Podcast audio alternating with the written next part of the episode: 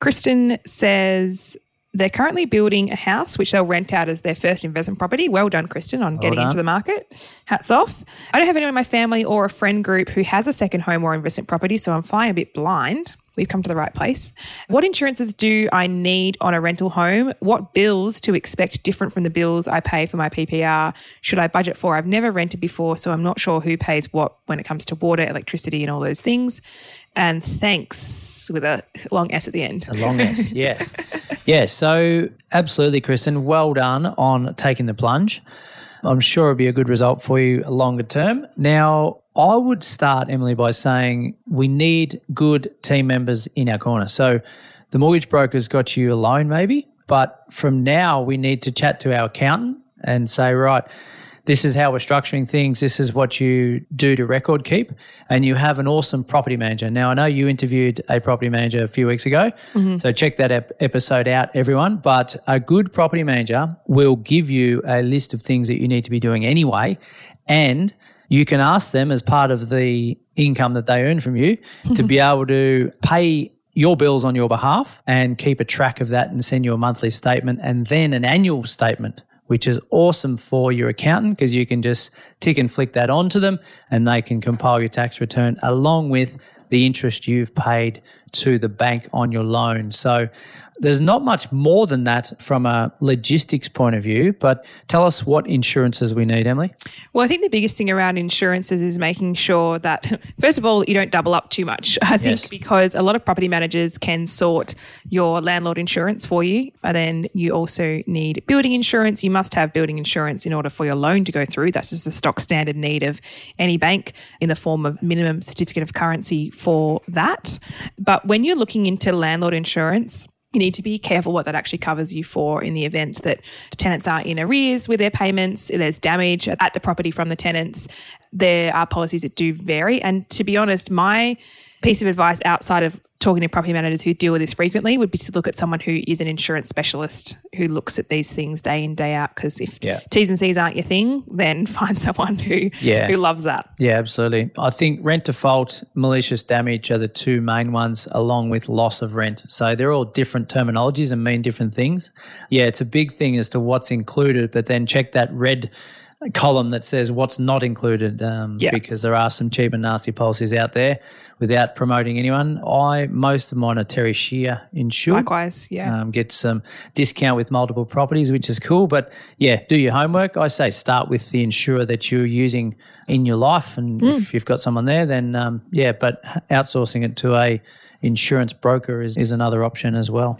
If you are just on that, if you are buying in a situation where there's multiple dwellings on the one site, maybe it's a townhouse complex or something, just be across what insurance is shared with common property. You know, sometimes when you're paying body corporate fees, it is public liability insurance for the driveway and common areas. It could entail insurance for some of the shared walls or roof as well. So just know what that element covers and what you need in addition to. If you provide that policy to an insurance broker, they'll work it out for you.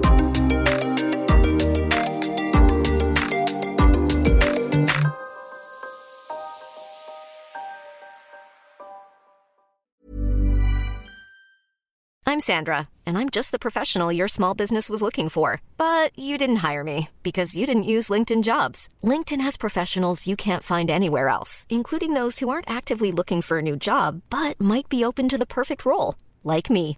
In a given month, over 70% of LinkedIn users don't visit other leading job sites. So if you're not looking on LinkedIn, you'll miss out on great candidates like Sandra. Start hiring professionals like a professional. Post your free job on linkedin.com/people today. Kristen asked a question about the electricity and the water, etc. Now, you don't need to pay the tenants electricity for them. That's very noble of you, but you don't need to. Uh, however, you will need to pay the water supply charges, right? So the sewer and everything else.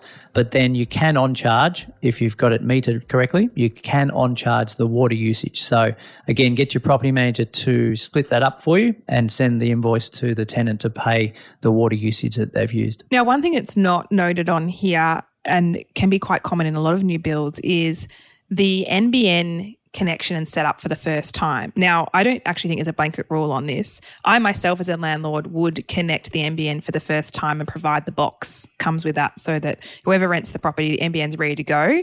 But I know being a tenant of a brand new property in the past where it wasn't set up, I had to pay $250 to get the initial connection actually done, right? plus the box. Wow. So, look, I think it would set the right tone with your tenant if you did have it set up and also it's something that belongs to the property that you have for life the box belongs with the property address there's a difference between NBN ready and NBN connected which i found out the hard way Ready is when the Ready. green light appears. Yeah. and, the, and the red light is when it's just connected. Yeah, yeah, So yeah, make sure you know the difference and uh, accommodate that because Mm. the worst thing being a tenant moving in and then having to wait three weeks for someone to come out. No, it's um, Not from- sour note to start with, isn't it? Yeah, yeah, Yeah. very much so.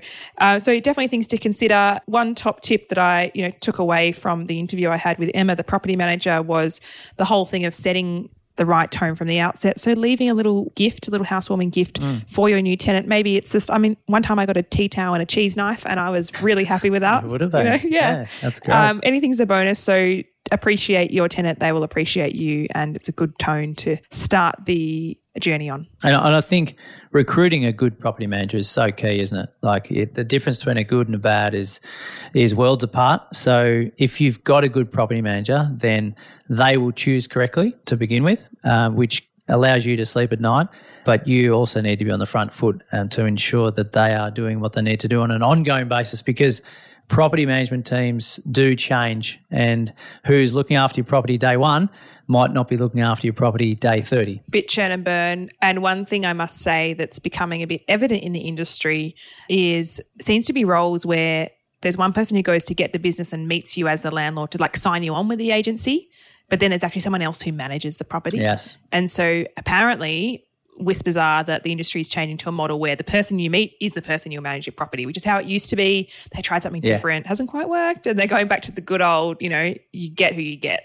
So Yeah, yeah, Like that old ad. The person who runs a store owns a store. Yeah, Yeah. love it. That's what we want. Yeah, the old corner shop. Now, Kristen, you've obviously already bought this property, so it's too late for you. But for anyone else out there that's looking at buying an investment property, understand the state's tenancy laws because, and, and Vic has, has gone through a massive overhaul, hasn't it, in terms of what's required as a landlord to provide to the tenant in that property that they're they're going to be living in. So just understand what the minimum standards are, and when you're looking at buying a property, seeing whether it's got that or not. Because if you can look at that and have a checkbox, you might realize that hang on a minute, I've got to put heating and cooling in, I've got to have door locks, I've got to have window locks, I've got to have X Y Z.